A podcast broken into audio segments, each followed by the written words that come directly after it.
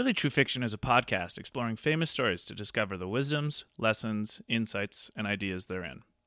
Be advised that there will be heavy spoilers for whatever story we are discussing in this episode, as well as potential spoilers for other stories. Check episode notes or social media posts for additional spoilers. Please note that this podcast contains so many bad words and so many crude observations. If this is not your jam, please don't bring the toast.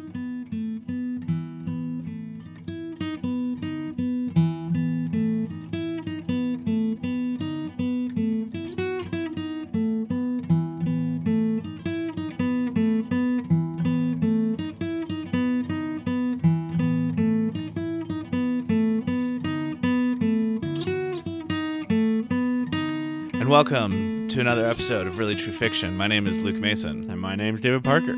So, David, if you found out that Ron Jeremy was about to get penis reduction surgery, would that be like slapping God in the face? Ooh. I mean, maybe he has a really back problems because it's so heavy. Like, maybe he needs to, you know, for the sake of his physical health. Now I I'm just know. I feel like Ron- Ron would care about something like that. I guess so. Now I'm just imagining Ron Jeremy like can't stand up straight or something. well, man, it's heavy. yeah. the blood flow problems. Just imagine So- the blood flow problems. So it's not a slap in the face No, to God. so, okay. no. All right, Ron Jeremy, you are in the clear. You can Yeah, get that get that. reduction surgery if you need it. Yeah, take that baby's arm and make it a carrot. Gross. anyway, uh, yes, today we are going to be doing the movie Superbad, the 2007 film directed by Greg Mo- Mottola or Mottola. I'm not sure how to pronounce his name. But it was written by Seth Rogen and Evan Goldberg. That's why the stars, who are Jonah Hill and Michael Cera, play Seth and Evan, because it's a fictional dramatic retelling of kind of what Seth and Evan remember their lives being like. and uh, I know there's a, a little bit of a warning at the start of any episode. I feel like I should give an additional warning. This is. I mean, if South Park isn't bad enough, this is going to be worse. I well, think. this is I'll, I'll put it to you this way: this is by far the most crude source material we've done so far. So there's going to be probably more swearing, certainly more dick I mean, at this rate, a year from now, Luke and I will be reviewing porn videos. Why so long? Ah, right back to Ron Jeremy. there we go. if you are in a person in any way whose temperament is not particularly or your bucket is not filled at all by swear words or comments on penises or vaginas or butts or boobs or anything in that basic arena, I would probably advise this is not an episode for you. Like South Park, the crudeness is kind of playing two, well, probably three roles here, but one of them is it's kind of shock value. So it's uh, crude humor and shock value humor, at least at one level, help you stand out from other things around you, which I think is what South Park did when it, when you consider about shows that are of that era. It was certainly much more crude than The Simpsons was when it came out. This is a good point. I think that crudeness hides. It's a good facade to hide something deeper because then you have to go look for it a little bit harder because it's not where you expect it to be. And then I was gonna I was gonna bring this up later, but whatever. Sorry, come out now. So this movie came out in 2007, and one of the reasons that I think it, uh, just watching it again, it's one of those movies that just feels like it stood the test of time.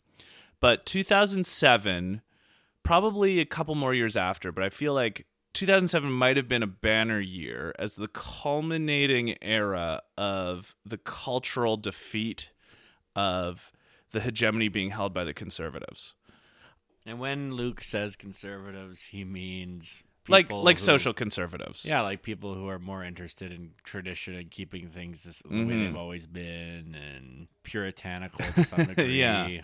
this is a sociological point that I would contend and argue is that the era that you and I grew up in is like 1996 to uh, 2007. Like that era of culture and TV was the beginning of the end of the taboos on sex jokes, violence jokes, crudeness. South Park beginning it, and I think I could. I, I think Superbad is how would you phrase it? Superbad is a pinnacle or a an inevitable end game of the crumbling of the hegemony in the culture that says, "Hey, you can't make movies like this." And Superbad said, "Well, fuck you. Yes, we can." And And, not only can you make It was it, pretty popular, wasn't it? Oh yeah, it made a lot of money and it was very popular and it still maintains. And so what I'm saying is that I think that the crudeness of Superbad is indicative of an era of time where the people to rebel against that was the best way to do it. Okay, okay, so I want to dig into this. Why do you think I'm not disagreeing, but I want to know why you think being crude is a an act of nobility and rebellion? Because you're painting it as noble to to rebel.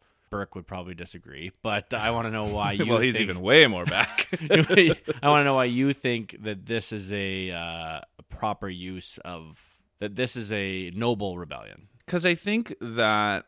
So when I was a kid in the 90s, the people who were the creative types making cool movies and music and TV shows, you know, would have been in their 20s and 30s. And then they are at loggerheads often with people probably in their 40s, 50s, and 60s who are in control of all of these media outlets like movie studios, TV studios, etc.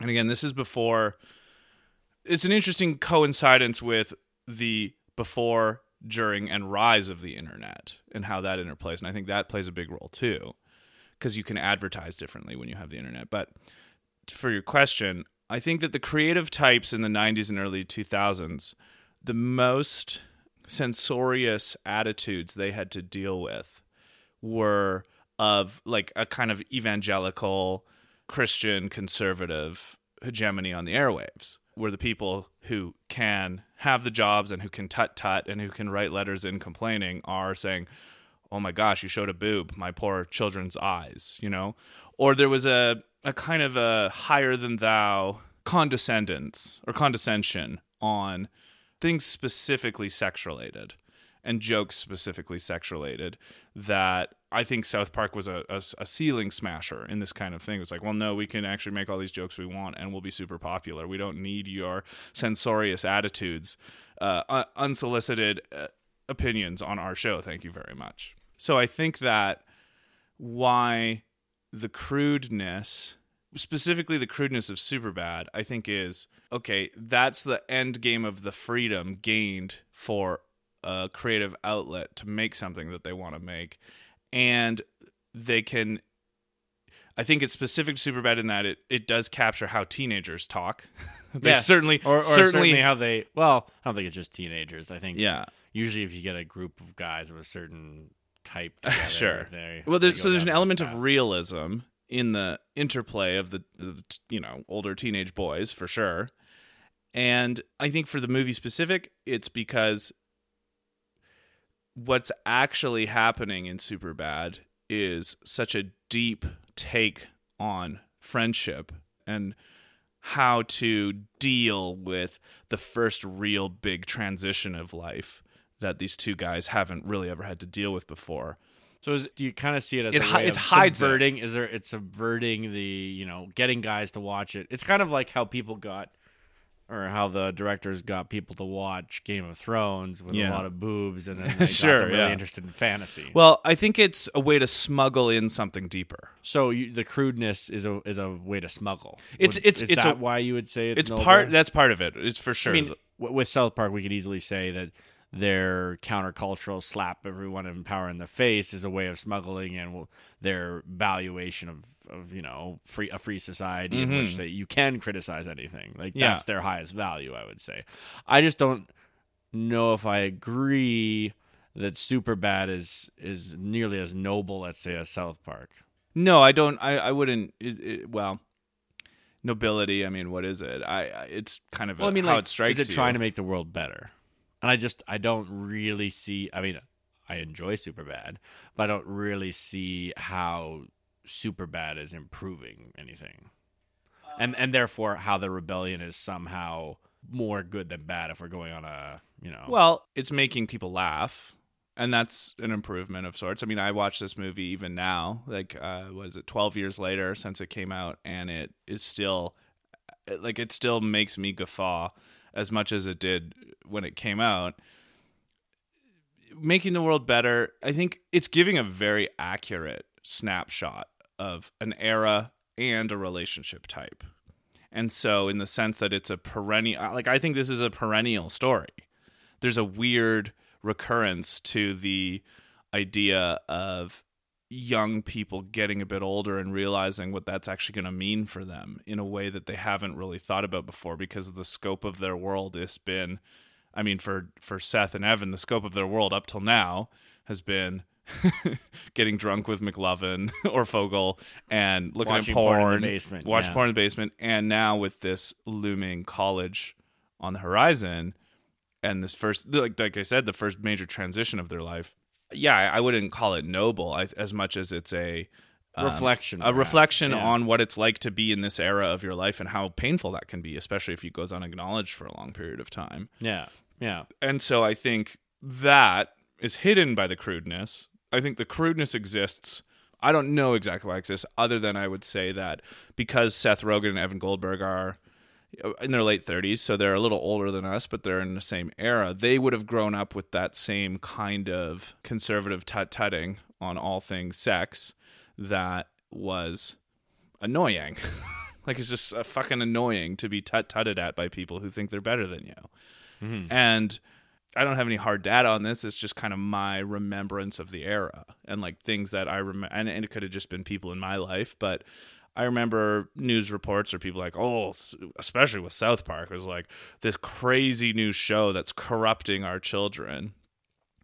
And I'm just, I'm, I, I, as I got to be a teenager, be like, well, why the hell do you get to say what's corrupting me or not? Like, let me try and figure that out for myself.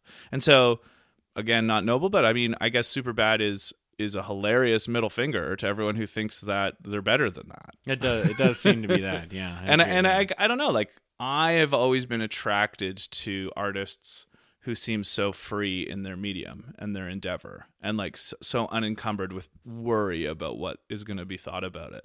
And like there's no way you could have made Superbad with being like scared of what No. people were No, thinking about what you were going to say, especially with how like free flowing the dialogue is. I mean, I will say from like just an aesthetic point of view of the many things to love of this movie, the dialogue is incredible. Just the random things that they talk Yeah, about with such it flow. Does, it does seem like a fairly indicative of conversations you could just uh, naturally have with a close friend. Yeah, and on a personal note, I would say I the one of the probably the biggest reason I love like Superbad came out when I was twenty, so younger than the actors Right, or the right. same age as Joe, but like younger than them in the movie. But just the way that they talked with each other and their friends was exactly how I remember talking in ways that weren't meant meanly or cruelly to anyone, although they were crude.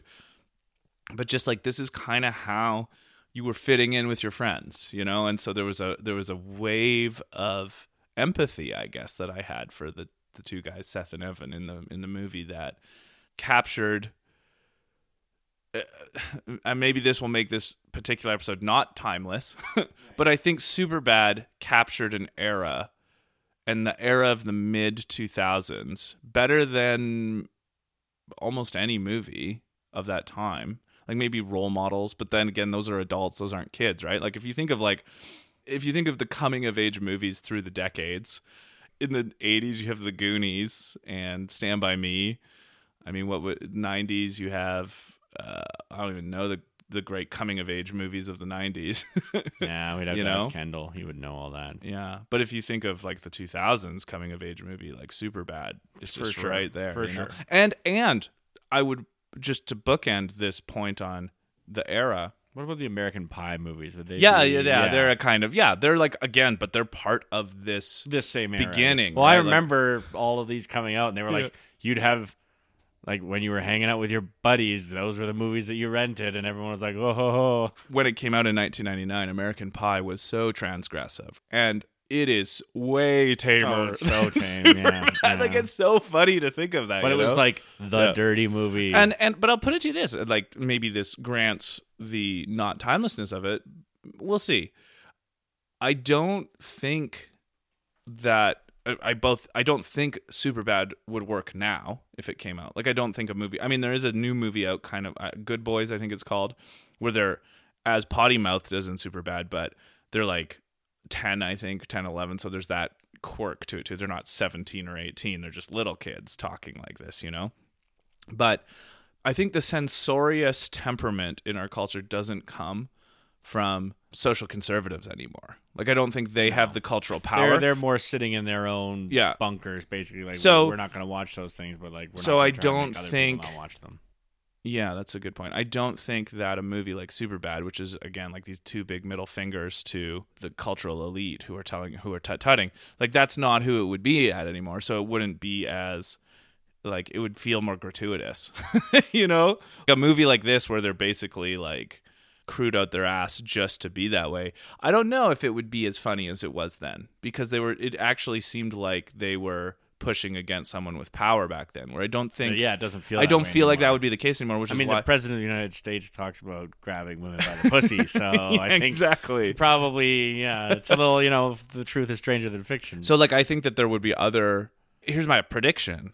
I bet you if comedies ever come back, the next comedies will be on authoritarianism. uh, It'll be mocking authoritarianism or populism or wokeness because these are the cultural touchstones right now. It'd be great to see someone make a really good movie about mocking wokeness. I Yeah. enjoy that movie. Well, you don't even have to make the movie. You No, just like just read the it- headlines. Mock it in general. Yeah, exactly. So I think that's what I would say on the crudeness factor. But and I think this is almost certainly a difference between you and me is that by temperament, crudeness and sex jokes are also my personal form of rebellion because that was the area of life I felt was most what disencouraged or um, made me to feel bad about if I thought about it or talked about it. That was kind of like the. It wasn't a complex. It certainly didn't rise to that level. But if there was a complex, it was a shame complex based around all of this stuff, just kind of based on the culture I was raised in. And as I got older, that started pissing me off because I was like, well, I actually don't think this this is a bad thing. I don't think swear words are bad things. I don't think making a dick joke makes you a bad person, or that if there is a God, he's going to give a shit about that.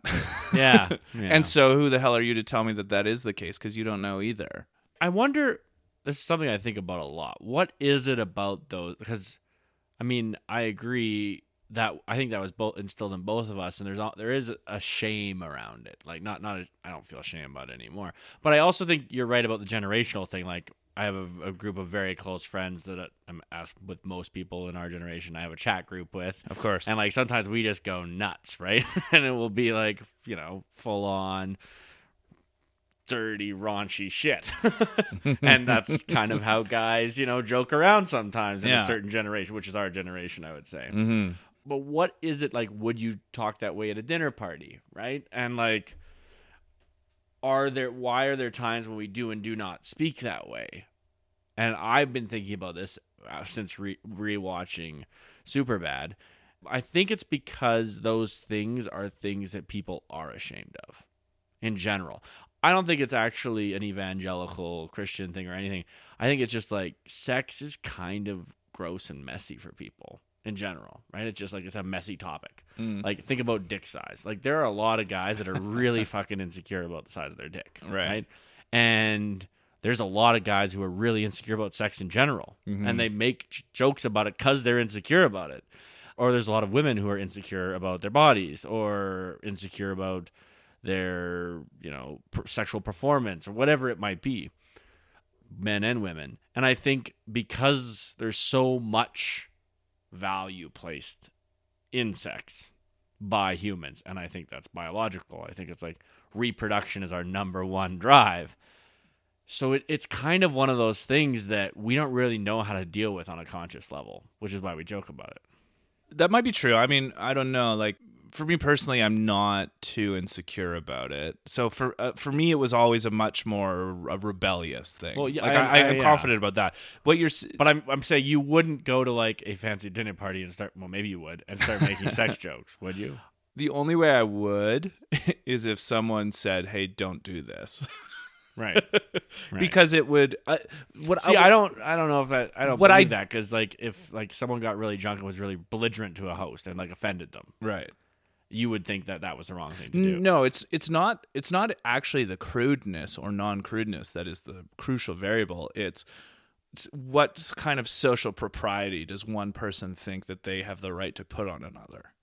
And so it's more the attitude of the people I'm around that dictates what I feel like saying as opposed to like a specific word or not. Yeah, I can understand that. But, like, for example, if, say, you think someone's just a cocky piece of shit and you're at their house and you tell them you think they're a cocky piece of shit, and or maybe you call them a slut, um, and you because you think they are, you wouldn't think that was acceptable. So why is it acceptable to be crude around people just because they that cru- crudeness is something that they don't appreciate? Because it's just words. Okay, It's so just what's the difference? human Both are just words. Uh, wh- sorry, are you saying that I wouldn't call someone a cocky asshole? No, no, I'm not saying that. I'm just saying, but you would probably not think that was the appropriate thing to do in a situation. There might be a better way to f- uh, phrase it if I'm talking to a person directly based on what you're trying to get out of it, which I think is different than just like exposition. We're talking about things in the world. I, it would depend on the type of conversation and the type of style. I guess the question I have is saying something's purely for the purpose of offending someone, or it wouldn't be purely for the purpose of offending someone else, but in the knowledge that it would f- offend another person and with the intention of getting at them because they're pretentious, right. is that a valid way of acting in the world? Yeah, yeah, I would say so. Okay. I think so. I think it's valid in this sense that to have someone who is on a higher pedestal than you who has some sort of leverage that kind of has is, is saying hey this is what's okay to talk about and this is what is not i mean this is a perennial issue and not just crudeness. Like this is political opinions. This is what you think about any given hierarchy or any like any person in any movement. This is a lot bigger than crudeness. And i think i err on the side of the people you do have to watch out for the most in society are the ones who are most interested in the censorious temperament in Yeah, any and, form. and telling you what you can and cannot yeah, in any form. And that's why I that's my more than anything that's why I think crude humor dominated the late 90s and most of the 2000s because it was the end of a dominant social culture that was able to have power against crudeness and say this is corrupting where our you, kids. where you couldn't Stop swear Yeah. on like on on TV. yeah, right. primetime TV. Yeah. And that's why I think those shows flourished because there was enough technology and enough young people to be like, well, no, fuck you. You can't tell us what we want to watch, want to listen to. That's not up to you. This is our, our lives. And so that's again a sociological reason. I think that personally, no, I don't go and just be a bore and an asshole and be crude on purpose just to get a rise out of people. Mm-hmm. But I think that if almost everyone I knew had that kind of pretension and higher than thou-ness about sex, I would be much more inclined to do it. Right. Yeah, yeah. The I fact that most people aren't like that is probably contributes mostly to why I'm, I'm not like that. do you know what Fair I mean? enough. Fair enough. Okay, let's get into. Yes. Seth, who is played by Jonah Hill, is I guess there's they're both main characters, but he kind of I think he has probably more lines, just slightly, just because he talks more than Evan does. One of his first lines in the movie is "Don't make me feel weird for looking at porn," Right. and I was like, "Oh man." I, I don't. This is not going to turn on to a meditation about porn. yeah, because that would be really porn is boring. bad in any way that it's not voluntary. It's bad, and it's bad in the sense that it can uh, disrupt people's expectations of what they might get us, especially younger people. Other than that, let it go. like Yeah. leave people alone. Let them jerk off. you know, like it's going to be impossible to talk about this movie without talking about shame. It's just normal. Yeah, it's interesting because like.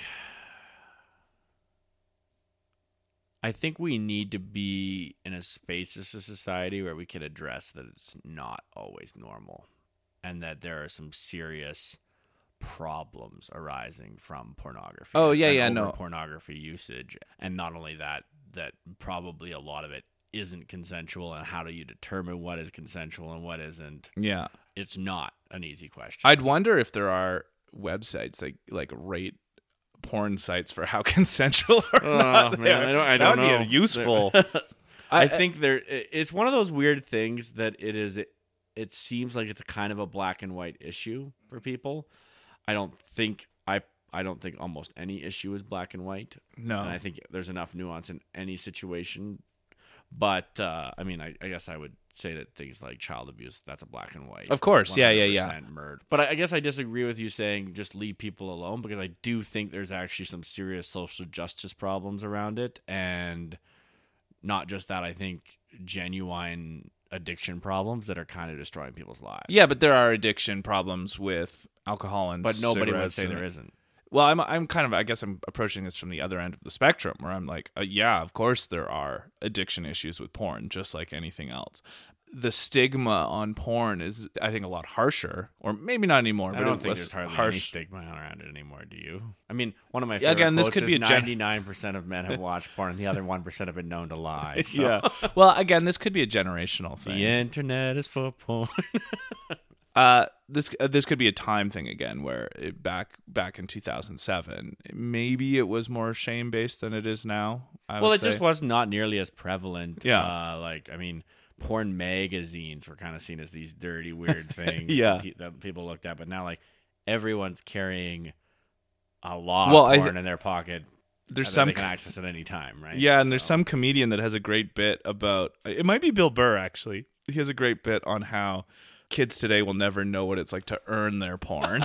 Yeah. to yeah. have to like hide it from your parents and to have a magazine and to like re- like you really felt like you earned that orgasm at the end Oh, whereas boy. it's just I mean, even uh, yeah. I mean, the serious problem here is like people were just looking at pictures. That was it. That was the whole game before. Yeah.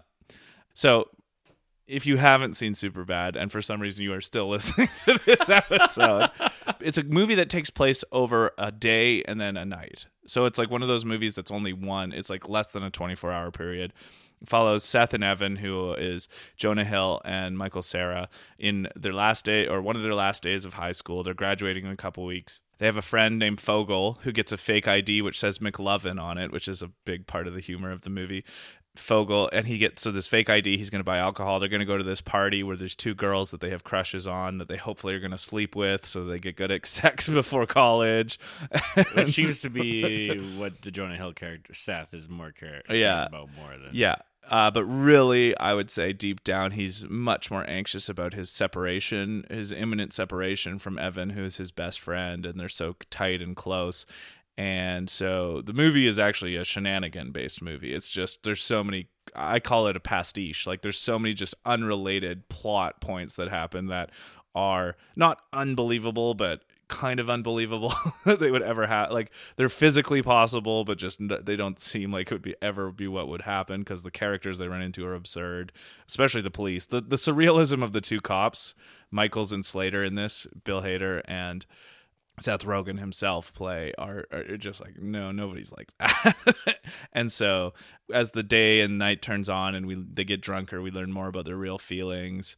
And then the movie culminates at the end the next day. They've kind of made up. They've had some pretty weird things happen with the girls they like. They end up going to the mall. They run into the girls they like and the movie ends. So it really is like a it's just a touching coming of age story isn't it? Yeah touching. Specific, yes, emphasis on the touching. This was an interesting one to me. She looks like a good fucker. Okay, why this was, is why was this is a line Seth says to Evan about Becca, and as we learn later in the movie, Seth is angry at Becca because of some childhood trauma that she Yes. revealed about him. But he says, "I mean this as a compliment," and it was an interesting. It's like Seth makes this point himself. He says, "You know, it would be a compliment if someone said I gave a good, I was a good fucker. So why isn't it a compliment for a girl? it says she's a good Well, fucker oh, too, this is an easy answer. This is super easy. Women are the gatekeepers of sex. right? and they're also the ones that pick partners Mhm. like and they pick the best right Yeah. and so for a girl to when a girl is considered a good fucker it probably means she's fucked a lot which means she's not very selective which means she doesn't have the option of selecting the best possible mate whereas for a man that's not how it works Yeah. That was more evolutionary than I thought it was gonna go. Fair enough. No, that's a good answer.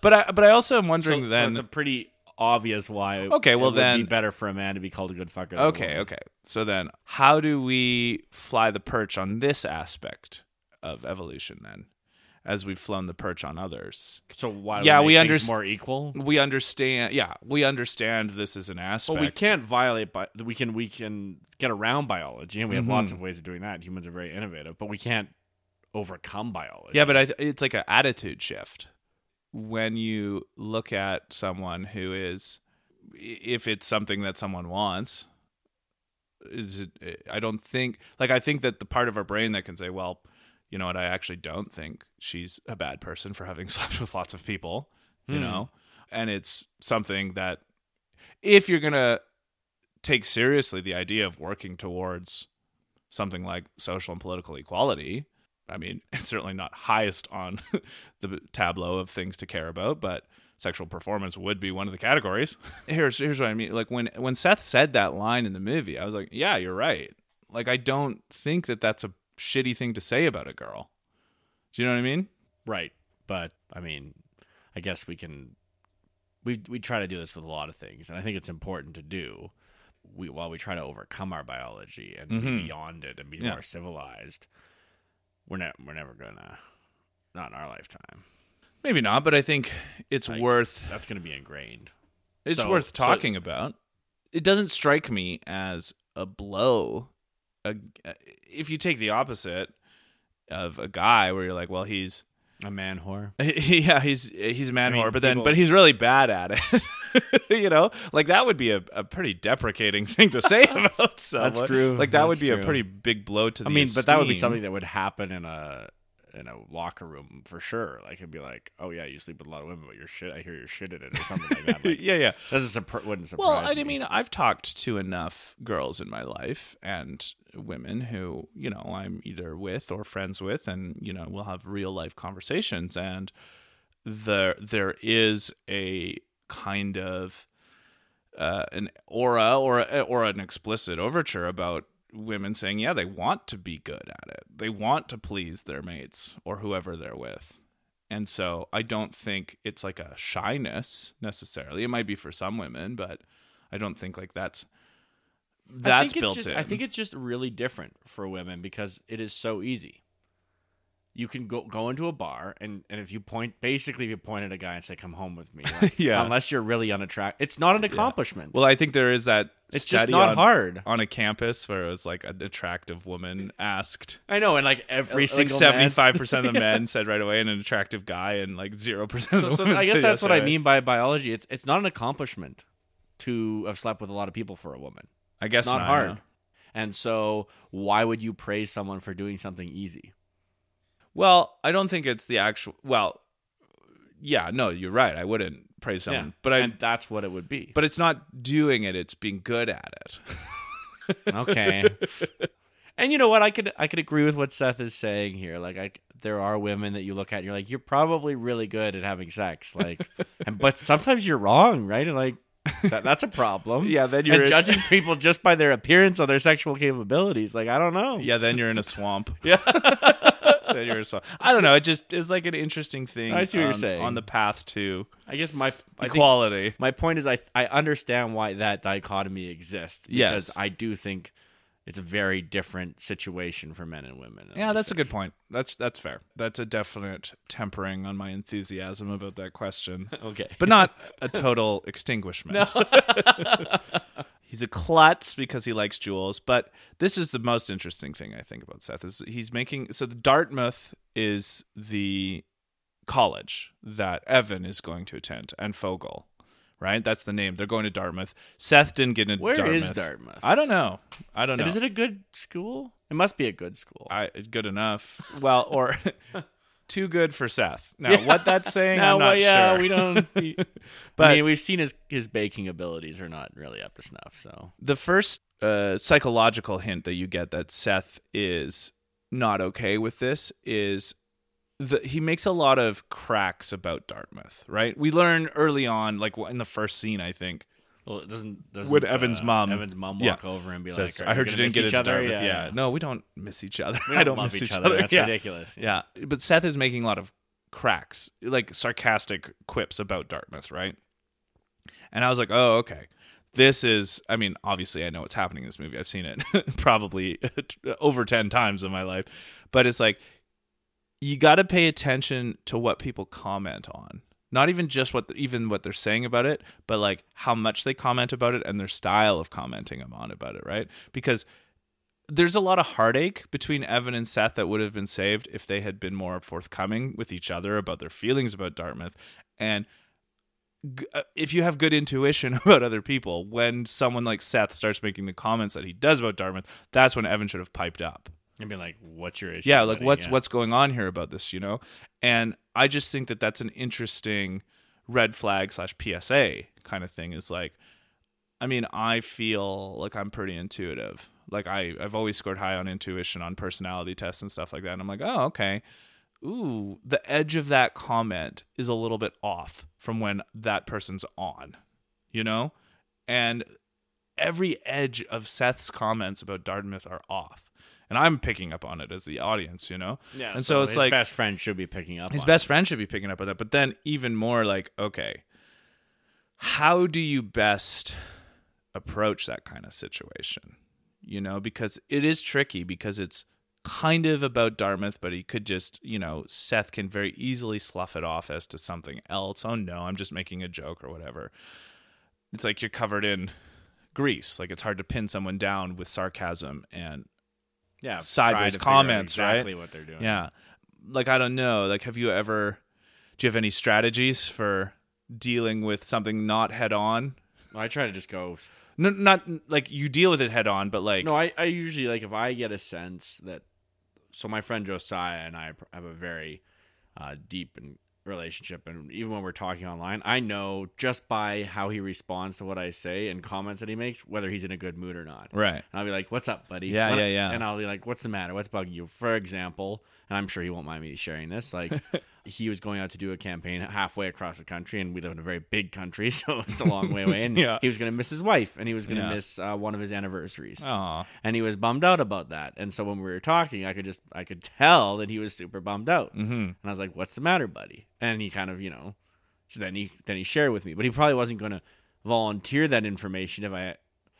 And I think, honestly, I, can't, I don't know if we can judge Evan and Seth too much on this because like they are really young, Yeah. and it, yeah, it's that's hard. a big part of it. But I think when you build a deep and meaningful relationship with someone, just say, "What's up, buddy?" or or or uh, I have another friend uh, who's going through some rough stuff right now, and sometimes you just gotta be hard on them Yeah. and be like, "Look, man, like these decisions you're making are causing you a lot of grief, and if you want to change, and if you're up actually upset, like I've had friends take me on walks and be like, "Dude, you're fucking your life up. Yeah. like stop." Yeah. And that's real friendship. Yeah, yeah, yeah. Yeah. That for so sure. I think you just I think the answer to that is if you get a sense that there's something you just have to address it. Yeah, Like, no, that's a good point. I, I like that too because the thing is too, it's not just the maintaining of the friendship, although that's a huge component of it, but it's someone like Seth's psychological well-being. He's passively self-torturing and passively feeling tortured by the fact that Evan can't see that in a way, even though he can't see it either. Well, like it's, it's know- very I mean, we find out later in the movie that he'd known for a long time, right? yeah. And he'd wished that Evan had told him. But like, this is a shitty way to treat other people too. It's like you find out some. I hate it when people do this. Like, oh man, there are a few things in life I hate more than someone. Actually, was watching Leonard Kenny the show the other day, right. and uh, uh, this one character is, is being passive aggressive and like basically not talking to the person to make them do something, right? And then at the end of the show, it's basically like, well, you were passive aggressive, so we're breaking up because like that's not how you deal with with issues. And it's like th- it's the fact that this is Seth's way. He won't just address it with Evan. Well, and it gets way worse than Yeah. sarcasm, Well, yeah. right? Like because he he lashes out in a cruel manner, especially to Fogell.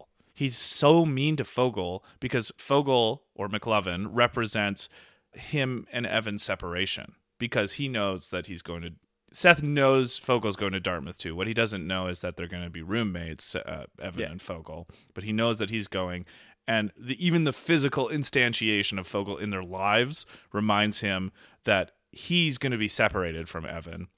And this hurts him so bad because he doesn't know how to deal with it. So his defense mechanism is just to lash out and be a total asshole to Fogell, who Fogell's a bit of a shithead himself, definitely. Oh, I mean, a huge shithead. but but he, I, I still like one of the things I noticed this time watch is that I feel like Seth is meaner to Fogell than is deserved. in any Oh, in uh, the any whole, sense, the whole right? time. You yeah, know? and I agree. And this is interesting because I think this is a big aspect of emotional maturity. Is that when you're going through something that bothers you, how do you react to those around you? Are you taking your shit out on other people? And like this is the most basic way to fuck up your life is taking your shit and then I love that line. the, like, eh, if you're gonna have a joke self help book, the the most basic, basic way, to fuck, up your life. well, yeah, because nobody wants your shit like that. There's people who want to help you clean up your shit. There's people who want to like help you work through emotional turmoil. And like, I'm gonna be frank. I would say at least once a week, I'm talking to a friend about something that's bothering me or some like issue that I'm having or like some anger or whatever it might Yeah, be, yeah, right? yeah. Like I'm Right. dumping that, but I'm not dumping it on saying you're a shithead, I hate you or or or or attacking. I try very hard to process cuz like life is hard and shit happens and bad decisions are made and you got to process those. So you should be addressing those with your friends. But taking it out on someone, like, come on, like, Mm-hmm. it's just a low, low form of self help. Well, and I and I think that well, I mean, obviously from the movie standpoint, we aren't given this level of dislike for Seth, probably because he's so young still, you know, and this is part of his learning. And I mean, it's so hard to remember how much we've grown. Oh, I remember mean? being But- like that. but I remember taking yeah. shit out, and I, Yeah. I'm like, it's embarrassing. Yeah, it is embarrassing. Oh man, yeah. You just think of some of the. What this is a f- crazy thing about this movie is that some of the motifs it gives of the way that I acted when I was, you know, 15, 16, 17, 18, 19, that I'm just like I face palm. I know. it's, like, oh, so hard. shame. I'm laughing at Seth for being this way, and yet I have definitely I was like that sometimes. But then you have to like remember, like, oh well, brains are still growing, and you know, Yeah, emotions you are gotta still mean, forming. have a little grace with yourself. But yeah, you're right because this is again instantiated in the he's mad about Evan's condom lube plan, but really he's just mad about being left out of a plan. Right? Like in general, right. That's a good insight. The yeah. pain that he has uh, over something so stupid as uh, what I was like, these girls are 18, they're good to go. you know, like he's it, the crudeness again is masking a real pain that he has of, oh, you've left me out. And he has a line near the end. He's like, you left me out of this decision, just and you left me out of Dartmouth. You know, like when they actually have their cathartic, uh, drunken fight o- over the fact that they're separating and that they're not going to be able to see each other anymore what the major psychological thing Seth reveals is that this has been bothering him in every facet. This is Right? like his all-consuming Yeah. torment, Yeah, basically. and and so like and it is uh, like from a narrative perspective, it is teased super well because it's not hidden and it's not obvious either. But it's like in retrospect, it's a lot more obvious, which I, is why I think this movie is very well structured for its deepest point, which is the relationship separation anxiety, and I liked that a lot. Uh, there is a funny joke that you make. This plan's been fucked since Jump Street, which is Yes. hilarious. Yeah, 21 Jump because he Street, was also in Jump Street, right? He likes Jules, but doesn't know she doesn't drink. Like he has a Well, crush on like, her. This is oh yeah, I want to go. He's built this. up This in his good. head again, This is good. and she just wants him to be Seth, and he's completely floored by the fact that Jules is interested in him outside of being drunk.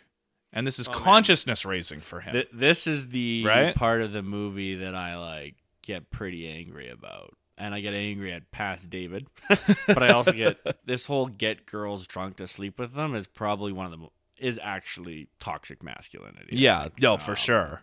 Yeah, like using women because they're oh, it just it, it that disgusts me. to to be fair to Seth and Evan in the movie, well, Evan has a much less interest in this than Seth does. The tenor that I get, and it's a com- it's, this is a comedic riff. This is why it's supposed to be funny. Is that it's kind of like Seth is basically basically saying we're so Well, he, pathetic. he legitimately that says no we one- could be that mistake. Yeah, yeah. He says Yeah. that line, They're right? like they're not the kind of um, no, he, he's not like- No, I, I uh, understand that, but I actually, I don't think it's the jocks that are necessarily the problem. I actually think it's like the incel. Like, we Oh, could never sure, yeah, we yeah. could never sleep with anyone. I don't. It makes a joke out of it with Evan getting drunk, so he can because they're both drunk, so it's Yeah, not yeah, wrong. yeah, and yeah, like, yeah. but yeah, and then the other thing is this is me being mad at past David, but it's not getting to know a person as a person Sure. and instead getting to know them as like the object of your fantasies. Mhm. And I'm not even just talking about sexual fantasies. I'm talking about like you create Mhm. some kind of romance. I mean, I go, I riff on this a lot, but like I hate romantic delusion Yeah. because I think it fucks people's lives up. Sure. Yeah. And I think a lot of people have it, and then and then when they actually get through the, the you know the haze of love or of infatuation, and they get on the on the other side, they're like, "What have I done?" Mm-hmm. I think it's one of the biggest problems in our society. is- Yeah, no, for sure, that's a big problem. I, what I would say, inter- like what I think is interesting about Seth that maybe actually dovetails into both of those points as you made, is that I think Seth specifically has these kind of bravado aspects to the way he talks about it that really again mask. Seth to me is the pillar of insecurity. yeah. in and- this but I think insecurity is a root of evil. No, I know, but I I- I think that part of his insecurity is that he actually really likes Jules. Yes, but what does he like about Jules? Like, we're not given the impression that he likes Jules as a person. Well, I don't know. Like, there's this. I think the scene where he's drunk, talking to her, and how she's so nice and fun and cool. I think Seth's lack of vocabulary is, or or lack of, well, he's hammered, is contributing to why he's not able to better articulate his feelings about Jules.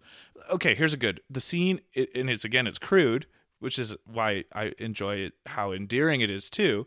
But when it's like the first scene where Seth and Jules interact. They're in the home They're ec cooking, class. yeah. They're cooking, and Seth has been told by the teacher that uh, Jules' partner isn't there today, so he can join her. And so he goes up to her and he says, "Oh, your partner didn't come today," and he's just meaning, you know, your partner's not here. And she says, "Oh, it's." That's a little bit of a personal question, don't you think? Now, there's a there's a half second in Seth's reaction to her comment. It's dawning on him that she's being playful with him, right? And that playful aspect of especially of a potential romantic partner is one of the strongest aphrodisiacs, I think, and Fair. intimacy creating Yep. situations. Yeah. And so I think again, because Seth is an immature little fuck who has a good heart deep down, is that he's not able to understand how much he actually likes Jules. So he couches it in what he considers to be a social and culturally acceptable language, which is about getting drunk and hooking up. Right. And that's just more to unpack about his very insecure and damaged psyche based on losing his friend and actually having what he's calling like a crush that he wants to get drunk and hook up with, but actually he really likes her and wants to probably get to know her better. Because in his moments where he's not being his bravado self, he's being really impressed by Jules. And so all of that to be why it's so kind of okay, you don't feel bad for Seth when he finds out that Jules is sober and that he's drunk and he he misplayed all this up to that point. You don't feel bad for him, but you do say, "Hey, man, this is a learning opportunity." Right. right. I Like, guess this is can a major that, learning but he needs to learn a lot. I guess is what I'm saying. Oh, and, for sure. and I don't. I don't think there's justification for his behavior. I guess that's what I'm saying. No, it's not a it's not an excuse. I think it's a reason. You know, like I don't know. Right, it's an explanation. Yeah, yeah. Yeah, It- okay. It's because like if you're just gonna if you were an alien describing how the universe works, Right, right, right. if you were standing outside the moral sphere of things, that's what you would probably say. And I think that that's useful for someone like a psychologist or or uh, someone studying uh, adolescent behavior, right, you know. right. But it is consciousness raising to think like, hey, she likes me in her right mind. What would that mean about what I do? Like, what would that change about what I How I act. how I I'm act, how I am, you know, and I- and I the thing is, more than anything, I get an intellectual hard on for things that are consciousness raising. So for a good example in my life was when I first started really learning about evolution. Not just you were a monkey and now you're not.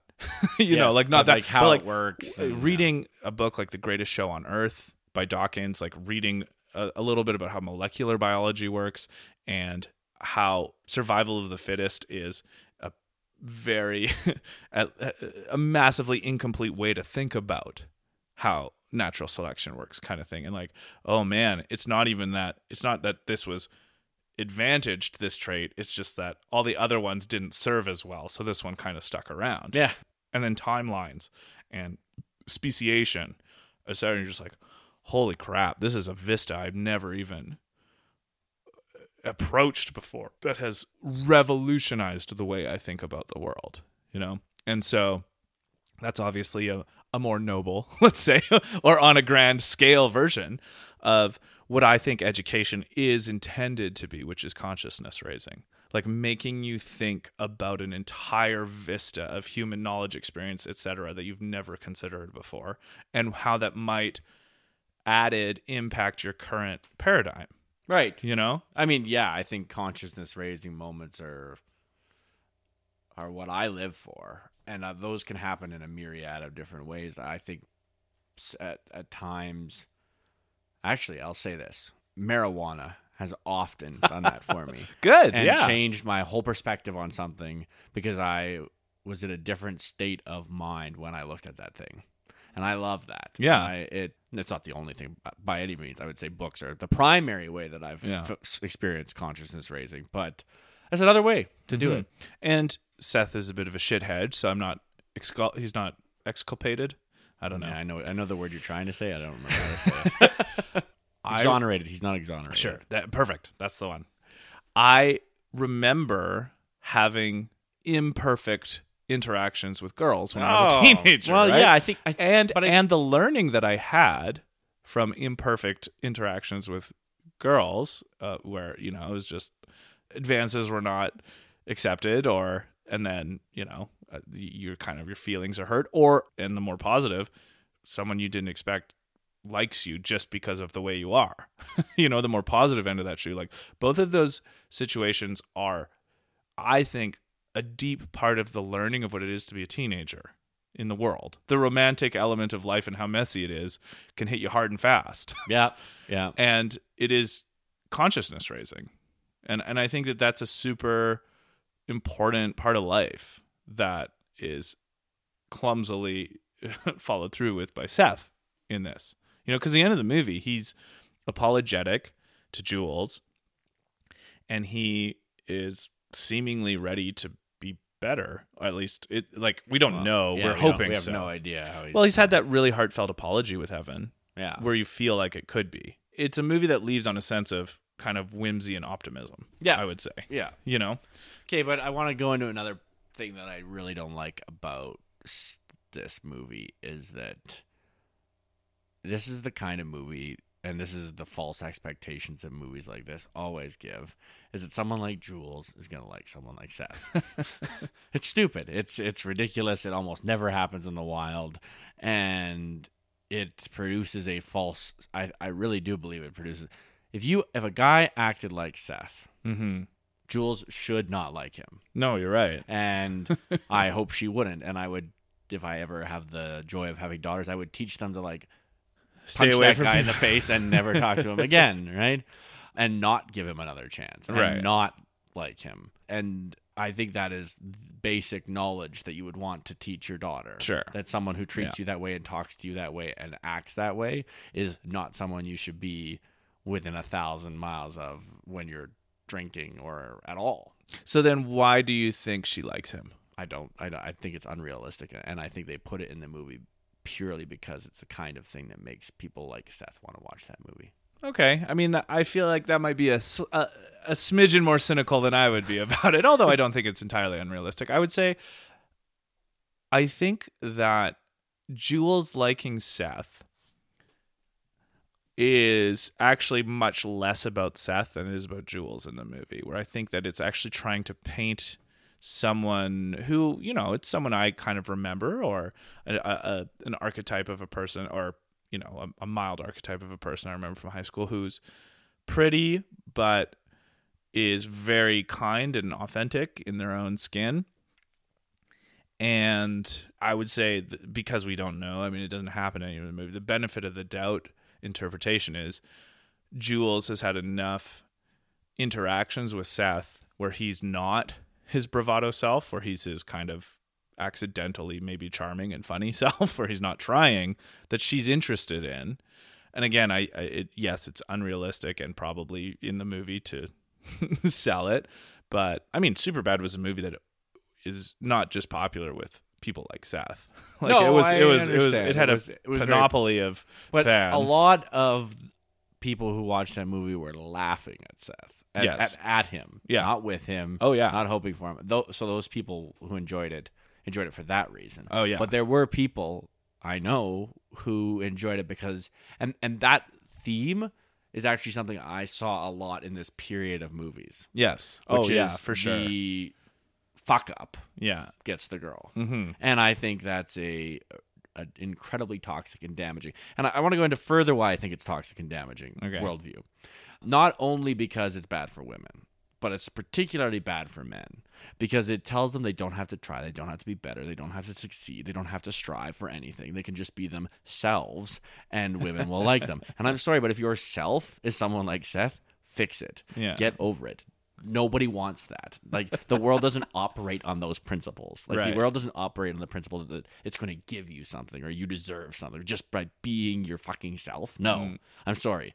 Be something. Mm. Well, accomplish things. Yeah, Like, no, I, I agree. I mean, I just I think that it's it depends on which character you're focusing on, and I think if you focus on Seth, you're right.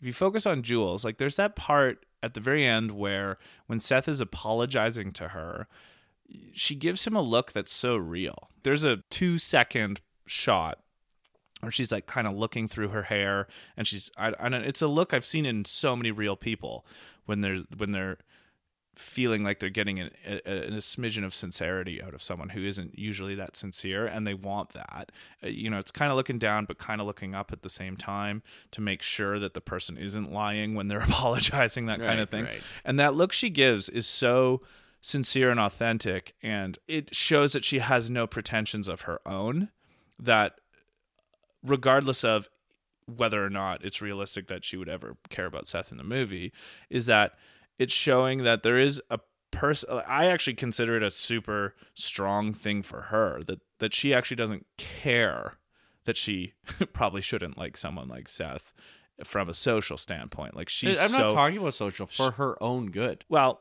I mean, again, they would have to leave trail off and like, well, you know, it's your brain, so you get to pick what Right. you like, you know, that kind of thing. She seems like she knows what she wants, what she likes, and who are we to judge if it's someone like Seth because maybe she sees something we don't. And Yeah. if she was someone in my life that I cared about, like a daughter, I would want all of those clarifications and I would want her thoughts on all that. But to the point that she could defend those thoughts about why she liked someone like Seth, I think I would have to accept it. I mean, you don't And- own your daughter. no, no, of course. just like Yeah. I think it is the job of any parent to educate their children Yeah. in such a way that hopefully they be able to navigate the world to the least detriment possible to themselves. Mm. Well, I actually think Jules is maybe the most impressive person in this movie. yeah, which is why I, I do not like this situation. Why Yeah. I think it's ridiculous. Well, like, I- Evan makes sense. Yeah. Right? And it makes sense why like that's just kids liking each other. Yeah, right? yeah, and yeah. and he's actually a good guy. And like he doesn't want he he, he kind of goes after stuff. He's like, dude, they're not objects. Yeah. Like, stop. Well, that's a- I'm like, That's a good segue Yeah, to, to talk Evan, about. Evan. The fact that Jules isn't entirely repelled by Seth makes me think she sees something in him that we don't get in the movie. right. But I get okay. This is how I'll finalize it. That happens to women all the time, and they end up in abusable and ter- abusive and terrible relationships Mm-hmm. because they see something special in someone. Yeah, and then I, I I hope if that were the case, someone like Jules could be wise enough to see those signs too. Right. It doesn't always happen, but you want to have faith in people, you Yeah, know, to, yeah. to see through those shit. Hey everybody. Dave and I just want to take a second to say thank you for listening. Making this podcast has been a great experience, and we really appreciate all of you who choose to spend some time with us. Part of our goal is to be super open about everything we talk about on the podcast. If you have any questions, concerns, thoughts, ideas, feedback, clarifications, or praise, please send us an email at reallytruefiction at gmail.com. We would love to hear from you. Also, if you get your podcasts on iTunes or Spotify, don't forget to subscribe to the show so you get notified when a new episode is released. If you feel so inclined, please leave a rating or review on iTunes. That is a really good way to help new listeners find the show. And please pass the show along to anyone who you think may enjoy it. Again, thank you so much for listening, because as I'm sure you have gathered, we love talking. But anyway, yes, Evan. Very at the start, worried about the rules, concerned on where to park. He's the complete opposite of Seth, right? Seth is devil may care, Doesn't lose doesn't give a shit. yeah. Evan's worried, but there was a really hilarious one of the early scenes with him. He's caught staring at Becca, his That his is a crush. funny He's caught staring at her boobs, and he's embarrassed. But it's something to think about to me because, like, as soon as she notices that he's staring at her boobs, he's like looking away at this. Like, oh yeah, the math problem. I understand the math problem. But it was an interesting. It's like, I mean, and there is really no art, artistic or fancy way of putting this. So I'll, I'll phrase it into my own life. And so, you know, apologies to family members listening. But there was a situation in Korea where I remember I had a friend and I were talking about something like Saturday night, and then a particular dalliance came up in the conversation about a particular person, and it was nice. It was a lot of fun, and I'd had a good time, and we were kind of talking at the bar, and the bartender was a guy who knew us, but like obviously not that well, I guess, and then he was just like, "Man, Luke, it's so so crazy, like." because you're just such a nice guy and i just it's so funny hearing you like talk about being with a woman you know? And and I, I was kind of i was kind of taken aback by this for a second. It's like i guess i don't really but then uh, my my only line was well nice guys get horny too i guess and, And, that's a really good line for Evan. Yeah, Yeah, yeah, nice guys get horny yeah, too. and but I think I'm not going to make a big trumpet call on this because I don't think it's the world's most important issue. But I think it is worth keeping in our social and cultural minds that there's a non-toxic, healthy level of male sexuality, oh, right? And I 100 percent agree. and- that do- and that doesn't involve getting girls drunk. And, Of course yeah. not. You know, it's it's this goes without saying, but it's everything's above board. But once everything is above board, it's like pretty fun. and and it's Yeah. and it's a because it's not just sex, it's intimacy creation and it's playful and it's part of the th- it's flirtation, right? All of these things, foreplay, all of these things are involved in that. And my experience has been that that's actually something that healthy level of male sexuality has been extremely enjoyed I by think- girls yeah. I've been with. Yeah, well, one of my favorite examples of this, like someone that I admire greatly, that I think does this really well, is Leonard Cohen.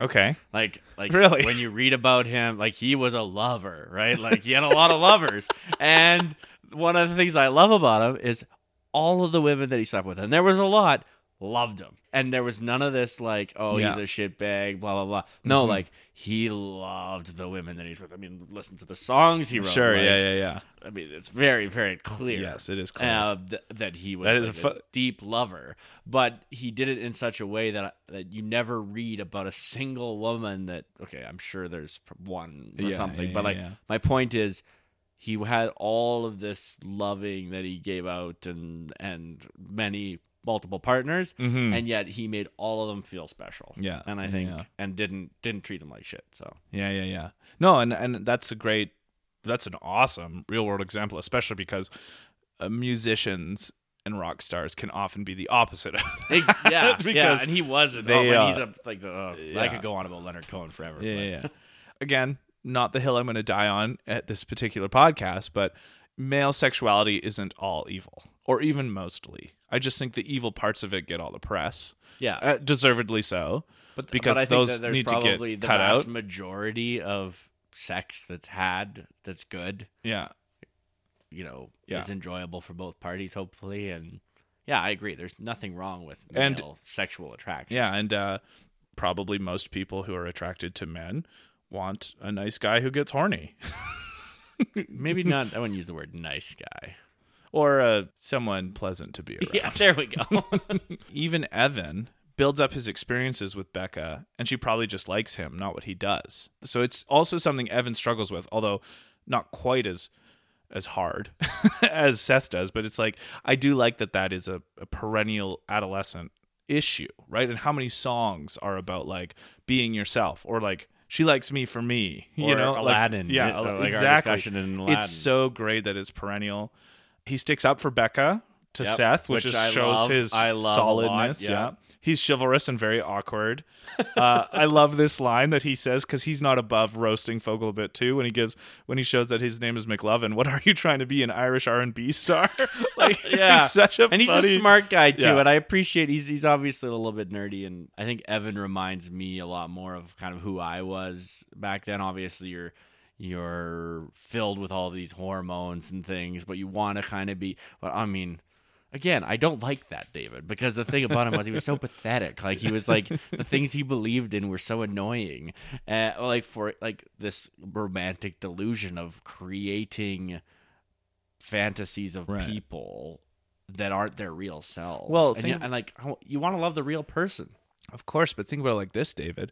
How far you've come from then. True.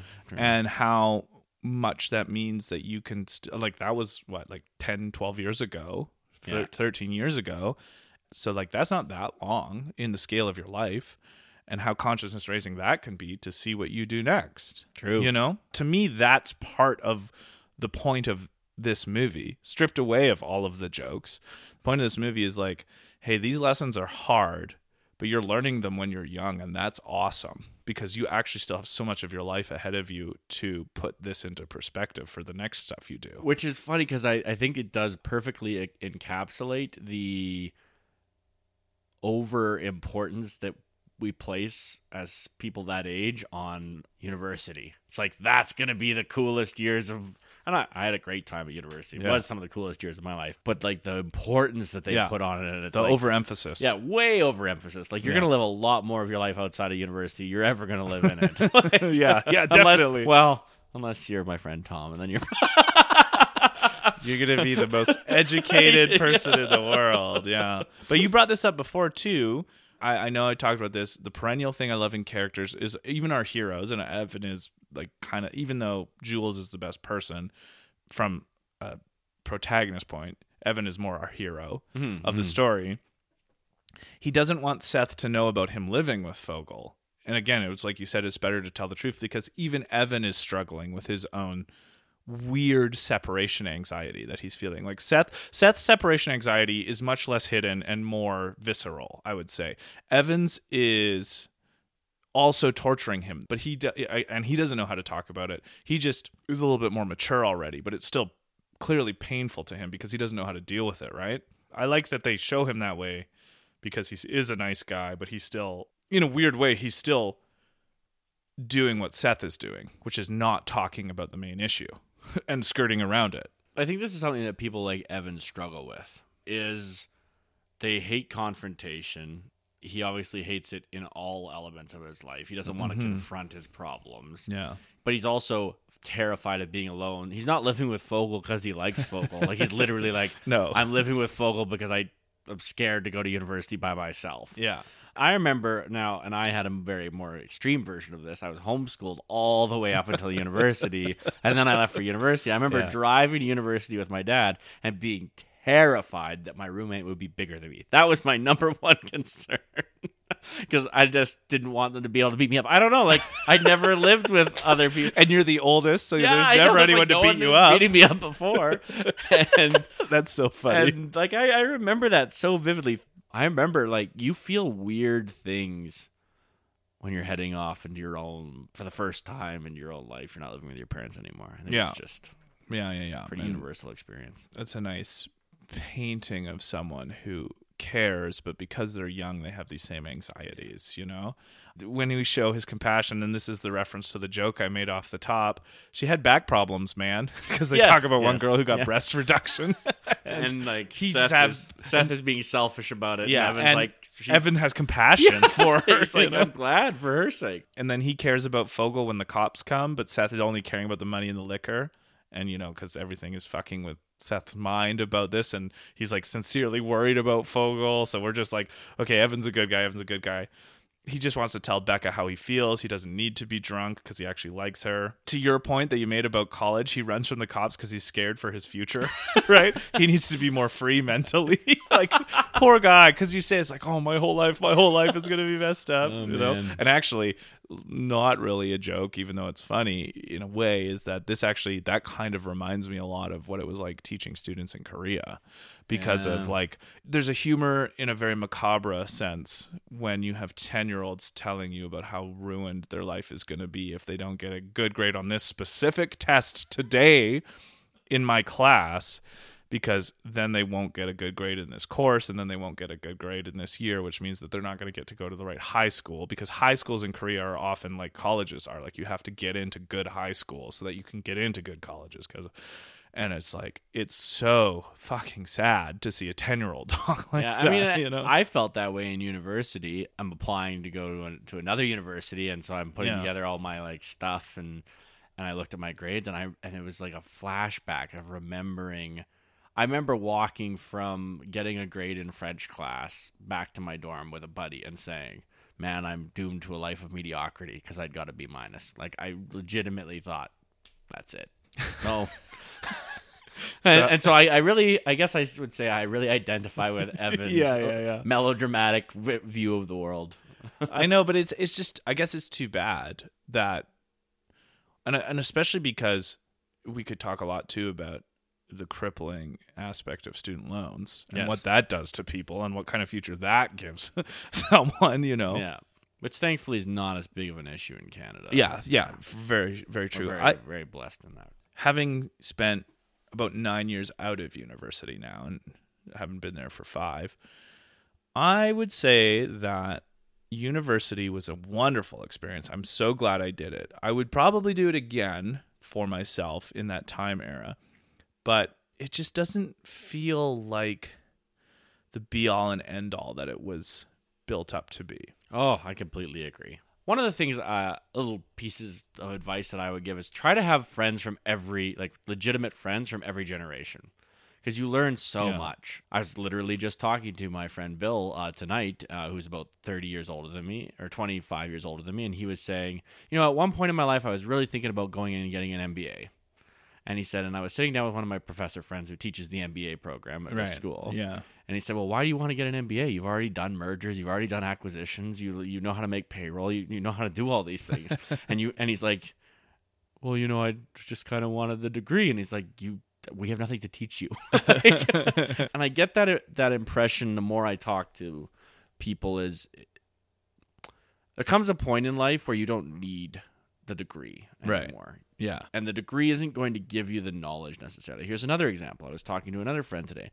If you really wanted the knowledge, it's all online. I know. Like every course. course you want to take, lit, I'm talking if you wanted to go to Harvard, yeah. you wanted a Harvard level of education, you can get that. Yeah. And from Harvard. Yeah. Yeah. And, or the Yale. yeah, Or Columbia. or, or Like, these are Stanford. They're all there. Yeah. They're online. on YouTube. See, like the world's don't think- easiest website.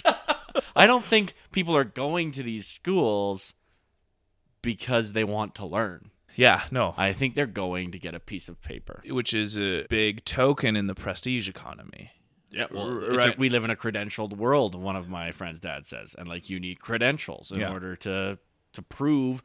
And I think a reason for that, if I'm if I might speculate, is that we've actually reduced and Ipsos Reid did a whole bunch of polling on this. As a society, we don't trust each other as much anymore, hmm. and therefore, in order to trust a person, Yeah.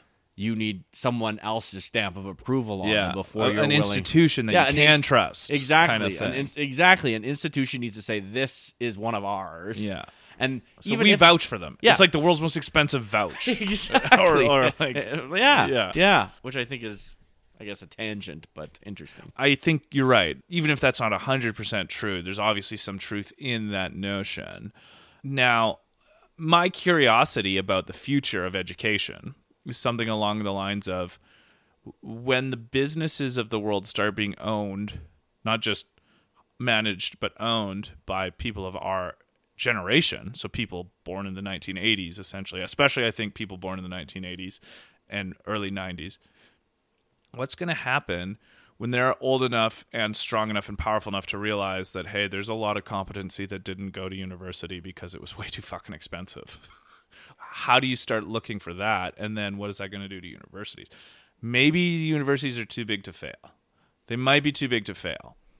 If they're not too big to fail on that hypothesis, I'm interested in seeing how people who run businesses in the next 10 to 15 years start their hiring practices that are potentially less interested in that credential because they know how flimsily they come by. Peter Thiel has a scholarship that will give you money to drop out of university and start a business. So that's how. Yeah, like and, and and especially because again, the human bandwidth is the biggest issue. But if you could figure out a way to like talk to people to discover their knowledge, regardless of a certificate or a diploma, that's interesting. Like I've watched an entire series on psychology from Yale from Paul Bloom, like a very famous psychologist.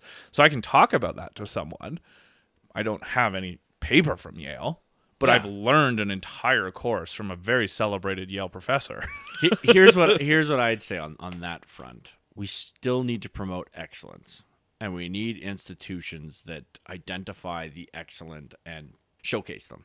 Sure. But I don't think that's what the universities are doing right now to a large degree, Mm-hmm. and therefore I would say that my hope would be that should the universities continue on in any major capacity now that all human knowledge is available uh easily Up to now. up to now easily Yeah. accessible that i would hope that that is what they would become is institutes for excellence instead of degree printing factories Yeah. which i think they largely are now Yeah, well, I mean, I will cross my fingers with you and still look for another alternative.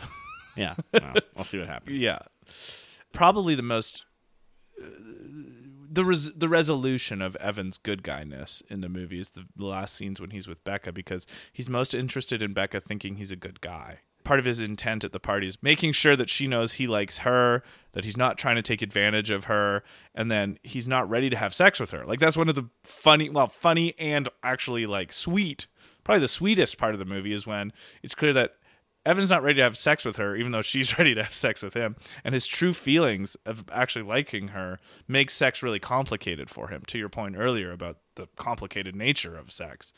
And I don't know, like this time watching Superbad through, that scene at the end with Evan, not like him being the one not ready to sleep with Becca, was so poignant to pointing out that there are a lot of guys, a lot of guys who aren't interested in just getting it in, who have genuine feelings and want to make it work and want to make sure the girl knows that that's their intention. Yeah, and I think there's a lot of guys who have a lot of complexes around sex, and it's not something we talk about. And whether that's because of how you were raised or what something that happened to you, like this is not a simple topic, and this is one of the things. No. I mean, even for myself. Uh, the other thing is with consent. We now live in a culture where you can get your entire life destroyed if you fuck this up Yeah.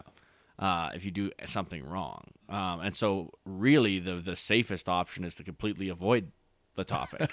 uh, really, frankly, Yeah. and certainly in a, And certainly avoid the interaction. certainly in a casual sense, Yeah. right? Like maybe once you're in a, a relationship and you're The you trust level's a lot the trust levels are a lot higher than then and even then you could be completely destroyed so there's a lot of issues around this and actually being yourself in a sexual way I, in evan's case i think he just genuinely didn't want it to be that way he didn't want some drunken sta- one night stand at a party Mm-hmm. to be his first time and i don't blame him for that No. yeah i think that we too often simplify male sexuality Yeah, and in this scene, perfect. Uh, well, I don't know, perfectly, very well juxtaposed to, I guess, Becca's aggression Yeah. or Becca's interest in being kind of the alpha, give me what I want kind of thing, you know. And so, again, even though uh, holding true the biological thing we talked about earlier, I think that there are individual cases of this being kind of flipped a bit, and it definitely seemed like Becca had more testosterone than Yeah. than Evan did in this scene. yeah And I think that again, like everything viewed in its best light in this movie is its learning, right? It's hard, silly, gross learning to help it be more in consonance with your emotions and your spirituality next time or in the future times for this kind of thing, right? Because it's a dirty comedy.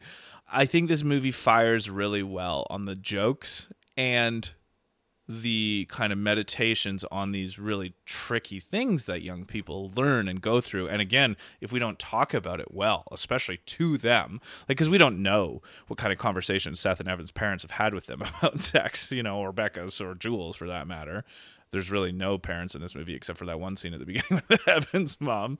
Given the way that Evan reacted in the scene, where he's clearly not ready and he wants to talk about his feelings with Becca, it struck me that he didn't have many solid conversations with adults that he trusted in his life about it, which is, I think, letting someone like Evan down. Yeah, You know? But then there's the the complexity of you don't like. My one of I bring this up a lot, but it's the Before trilogy and Before Midnight. In the Before Midnight, uh, Ethan. Oh, yeah, yeah, yeah. Julia are walking, and uh, they say all of our parents fuck us up in in their own unique way, Mm-hmm. and I think. If you talk about it too much, you could probably screw someone up too. Like I don't know if there's an answer to, to how to go about Maybe, yes. But I think, oh, okay, not even just like a lecture style talking, just like asking questions. Because I feel like someone like Evan would have benefited greatly by having an adult that he trusted ask him questions about what he thought about it. Because then now Evan has to actually articulate what his thoughts are on potentially sleeping with Becca, right? Yeah. And one of the not tragedies exactly of the movie, but the kind of really understandable and what I have a lot of compassion for in both Evan and Seth is all of the things that are happening in their brains below the surface that they don't know how to talk about yet and aren't being brought out because nobody around them is mature. So there's no one to draw the the maturity out of them. The only person who draws any maturity out of anyone in this movie is Jules. Yeah, yeah. And so I feel like someone like Evan would have benefited greatly by having someone just like, well, okay, this girl, Becca, what do you like about her? Why do you want to spend time with her? What if she likes you? What if she wants this out of you? This kind of thing. Because in the scene where they're in the bed together, he's a fish out of water. Yeah, you know, and and yeah. and it's just like maybe you do need those kind of weird, gross, ambiguous experiences to grow. But again, with that life ruining thing you talked about earlier, I would say it's better to start hedging the bets a bit. Well, there, So, like- yeah, I think there should be a level of education for sure. I just think, like it's possible to talk too much about it to your kid. Is that what you're saying? I, I think so. But I'm just, I mean, obviously, I've never experienced anything like that, so I don't know what it would look like. yeah, yeah, yeah. Um, well, that can be a I, I think Topic for- moderation in all things. Sure, thing. yeah, yeah, yeah. Think about how they Evan is even in this scenario, right? Like he's not even. I mean, he had those hilarious like botched calls with Becca because his phone wasn't working. Yeah, et yeah. Becca was clearly set Yes. on sleeping with Evan on this night, Yeah. right? Evan seemed subconsciously set on romancing her on this night. They needed to talk about that before they were drunk in a bed together. yes. And I just feel like that could have been given to Evan before this night Yeah. yeah. by someone who cared about him and wanted to see him succeed in his romantic endeavors. Okay. So, the Seth and Evan togetherness of all of these things, I would just the stock in um, McLovin's ID working out the plans of the young to get booze. I loved that nostalgic trip that that you know because it reminded I me of I didn't. Yeah, I, I never did that. so- Yeah, well, so I, I, Yeah. I did. I will admit to it, and and it was kind of fun the rigmarole and things and ways and people you talk to to figure out how because the drinking age in BC when I was growing up Was was 19, 19, yeah. and so especially ages 17 and 18 you're figuring out how to get booze and just like that's its own adventure before the party kind of thing which Yeah. is actually looking back is a major part of the fun Right. of the night is figuring out out how to go have the fun yeah. I liked when Seth and Evan the the scene when they go to the adult party when the guy picks them up Uh, and they go to the adult yeah. I liked that because it's part of the moment when a young person gets exposed to a larger world. Again, that party is part of their world expanding, you know. And I mean, obviously, it's a jokey, stupid way because it's a adult party where there's you know the period blood gets on Yeah. Seth pants and all that kind of stuff. But you can see it in their eyes even when they're approaching and they're in the party. They're just like, oh man. And I related to that feeling of that moment of like you're so insulated in your world and then you're out of your element and you're just like, what do I do? It's similar to that feeling you're talking about about going to university for the first time, right? Like I remember that feeling like Yeah. These aren't the people I know. These aren't the people I've established myself with. What do I do? What, are do I do? What do I me? do? Yeah. yeah. I think again why this is such a great coming of age movie is that motif is so important. Like even in when we did Stand by Me, like the kids are joking and talking, but when they actually see the dead body, there's a different Yeah, there's world just- it's view. somber. Like they, it's somber and they've grown up a bit now, and they're like, "Holy crap, this is a different thing that I haven't been exposed to, and I'm growing up a bit because of it." Mm-hmm. And then, um, I love you, man. Friendship love is the superlative form of togetherness. Uh, what Evan and deep down Seth is yearning from the girls too, and it reminds me of uh, a Nietzsche line where he talks about this perfect form of love, and he it's basically a poem. Like he's it, you know all of Nietzsche's aphorisms are basically poetry, but he's talking about how the superlative form of love is friendship. He's talking about what is this love, this thing that it that this ephemeral but always lasting thing. It goes by one name, friendship.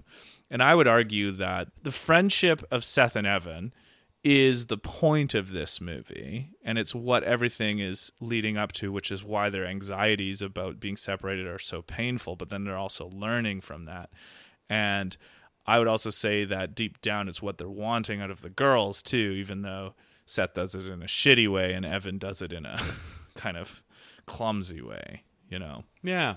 and Um, to give them a nice I mean, I've- resolution. I've, said it a lot of times, so I I won't go on in some kind of diatribe about friendship, but I think we all, hopefully our listeners know how important I think friendship is yeah at this point.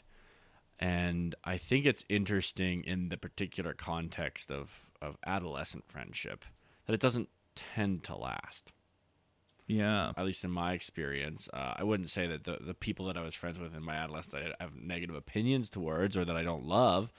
I do, but who I am now is so vastly different than who I was at 17 and 18 that the people that I had relationships with at that point are not the people that I have relationships with now.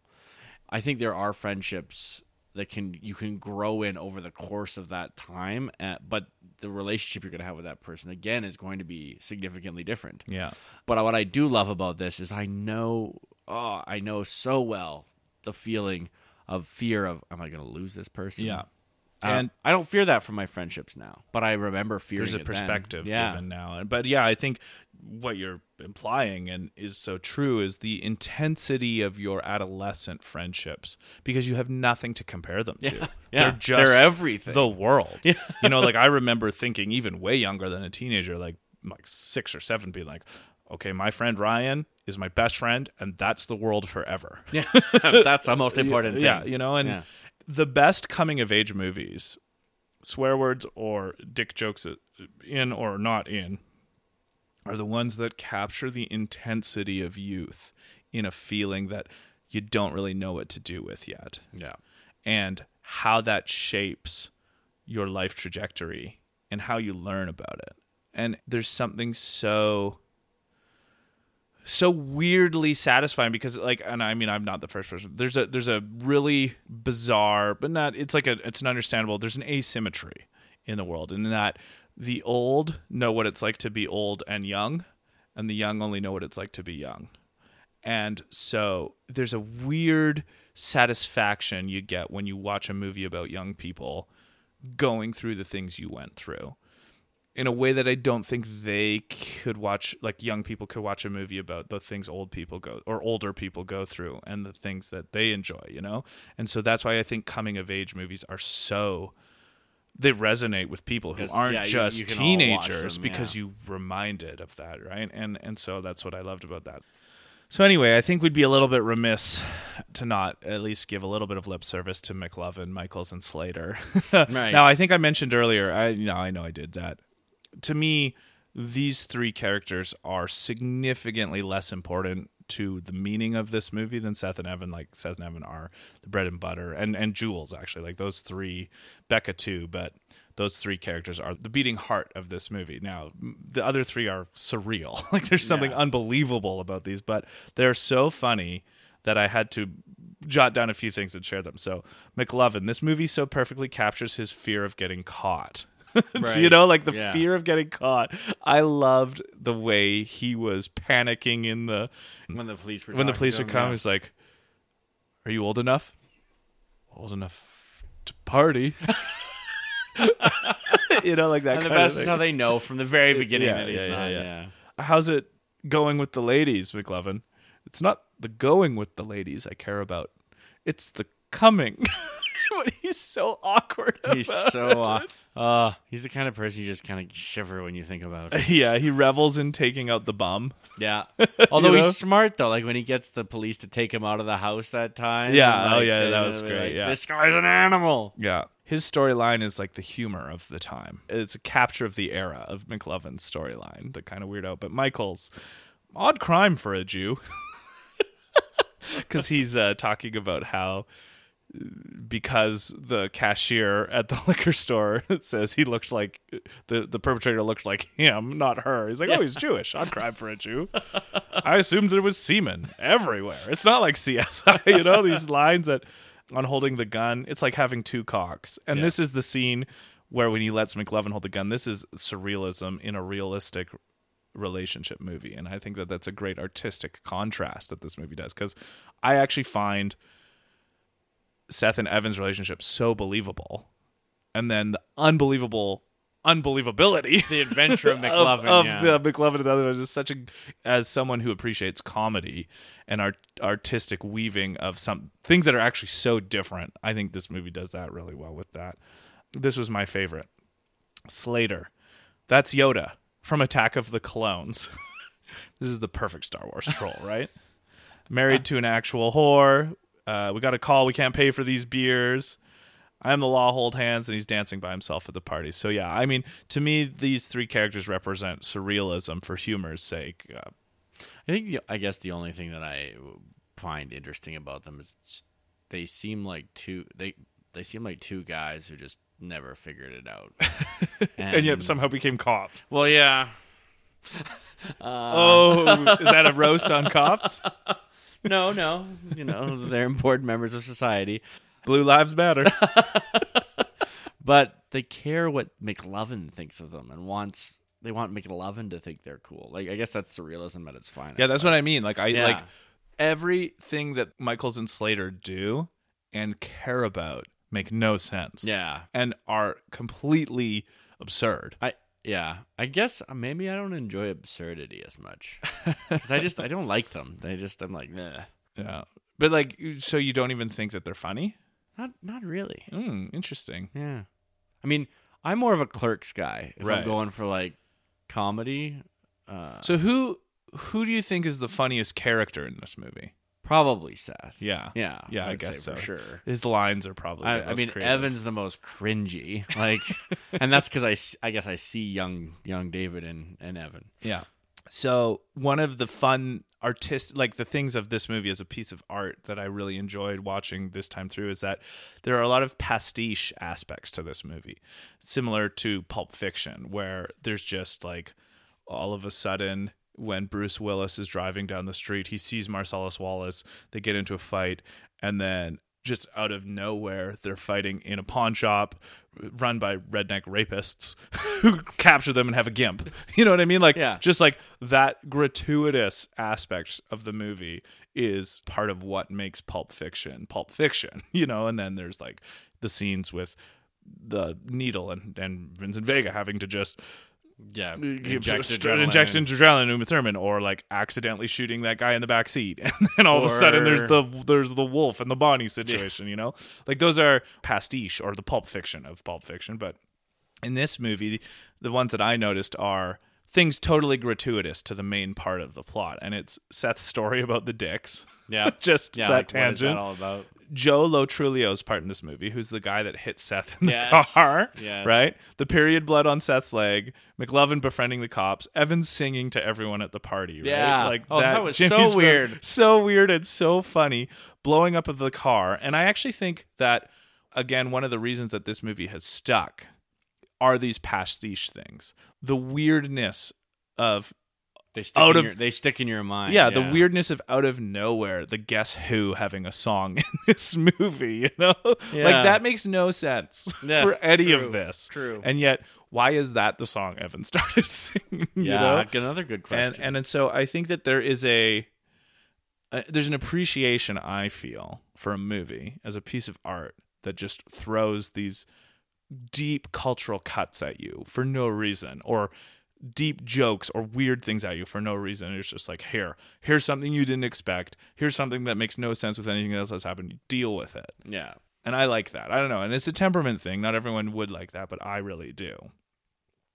So, anyway, last couple things I just want to talk about movie in general.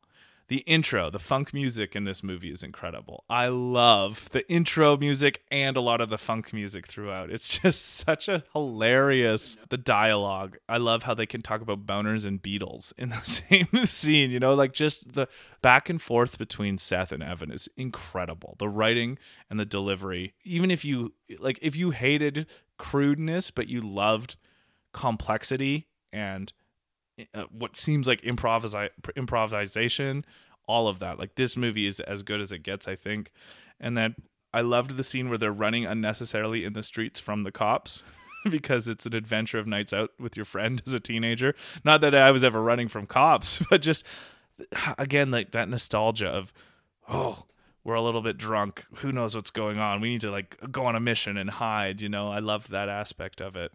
And I actually think that this is almost a perfect comedy because the characters are already what they think they aren't in order to make their crushes like them. So this is a weird like this is a Wizard of Oz connection I'm going to make where Seth is already everything Jules wants somehow. right? Okay. And Evan is seemingly already what What Becca wants. what Becca wants, and they think that they're not, so they have to change it. And yet, in their best moments throughout the movie, Evan and Seth are demonstrating the things about them that they think that they're not. Well, like Seth offering to get the alcohol. There's a good, uh, I mean, an example of him being kind of like, "Oh yeah, I'll be your, Yeah, I'll, I'll help you out. He carries, he saves, as I say in quotations, Evan from the party by Yeah. carrying him away. Like he's not going to leave him behind. Yeah, And again, like Wizard of Oz, the great. I mean, it's a little bit on the nose now, but probably when it was written, it was like subversive. The great part of Wizard of Oz is how the scarecrow without a brain has all the good ideas along the path, and the Tin Man without the heart is the most caring along the path, and the Cowardly Lion shows the most bravery and Yeah. courage Yeah. throughout the path. So, you know, that's kind of what the wizard tells them is like, actually, those are already are in you. Yeah. when you're not thinking Those about them, you're you're for, demonstrating yeah. them, you know? And I liked that aspect of it. And just the end of the movie, the guys moving on to a stage of life with the girls, because at the end of the movie, they're with their crushes going on to do tasks in the mall. And to, it's, the, it's the transition of life captured, you know? And I, and I think that that's why, from a nostalgic point of view, this movie resonates with people yeah, under their consciousnesses is because it's it's a reminder and i totally totally remember that first huge transition point in life oh, and how hard it is and how to live with and it yet, ha- yeah, and yet, looking back on it now, being scared of it was so unnecessary. I would say. Anyway, yeah. which is part of the which is part of why it's so incumbent on me it feels like to help young people whenever they need it you know because i get that fear and it makes me think okay what things am i fearful of now that people 20 years older than me can help me with. Yeah, yeah, you know? It's a good point. which is what you were talking about yeah, earlier having with your friends I think that you were having friends of every generation yeah. is important. no it's so crucial. Uh, that has been the best thing about being out of high school and university is that age becomes way less Yeah, you can relevant be friends for with friendship. someone who's like seventy or fifty or twenty or yeah. yeah.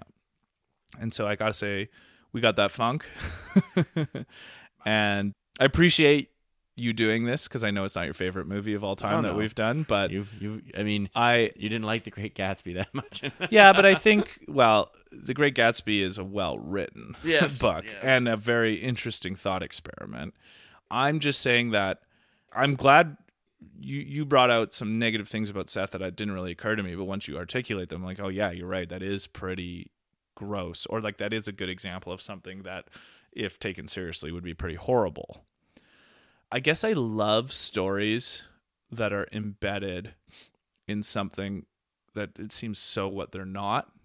You know, and I think I've called this. I've talked to you this before, never on the podcast. It's like the goofball facade Yes. when you're so goofy that people don't take you seriously so you can slide something really profound in there and i do think there's the profundity of this movie is the way that evan and seth are not able to deal with their anxieties over their friendship uh, uh, from their perspective disintegrating how that eats them up how it affects every other thing that they're doing with each other and Fogell because Yeah. seth's a total asshole to Fogell and how the only real resolution to that is them telling each other that they love each other. Yeah, and, and being that they, honest. and that they be honest, they care about each other, and they want to be friends. Because the insecurity is that they're afraid that they don't actually. Yeah, and then they have the armor of moving on with this next stage of life where they are going to be physically separated, but knowing that that's out there, that they love each other. Yeah. The fact that all of that is hidden and embedded in one of the crudest movies of all time. And again, like just temperament wise, I like crude humor. Yeah. because I think it's my kind of rebellion. Not as much anymore, but certainly when I was, you know, 20, when it came out, it was. And so I have a penchant for that, which I think is a little different between you and I, and that's totally fine. Yeah. I've, I'm trying to, now that you're saying that, I'm trying to think of what my form of rebellion is. Yeah. Well, we can talk about Yeah, it we'll talk about it another time. time when it and you know what it'll strike you the next time you see it in a movie or read it in a book because this is what is so great about stories is that they reflect back to us things that are in our brains but not in our consciousnesses Yeah. you know so anyway i really appreciate everyone listening this has been another episode of really true fiction my name is luke mason And my name is David Parker. and stay super bad Super bad.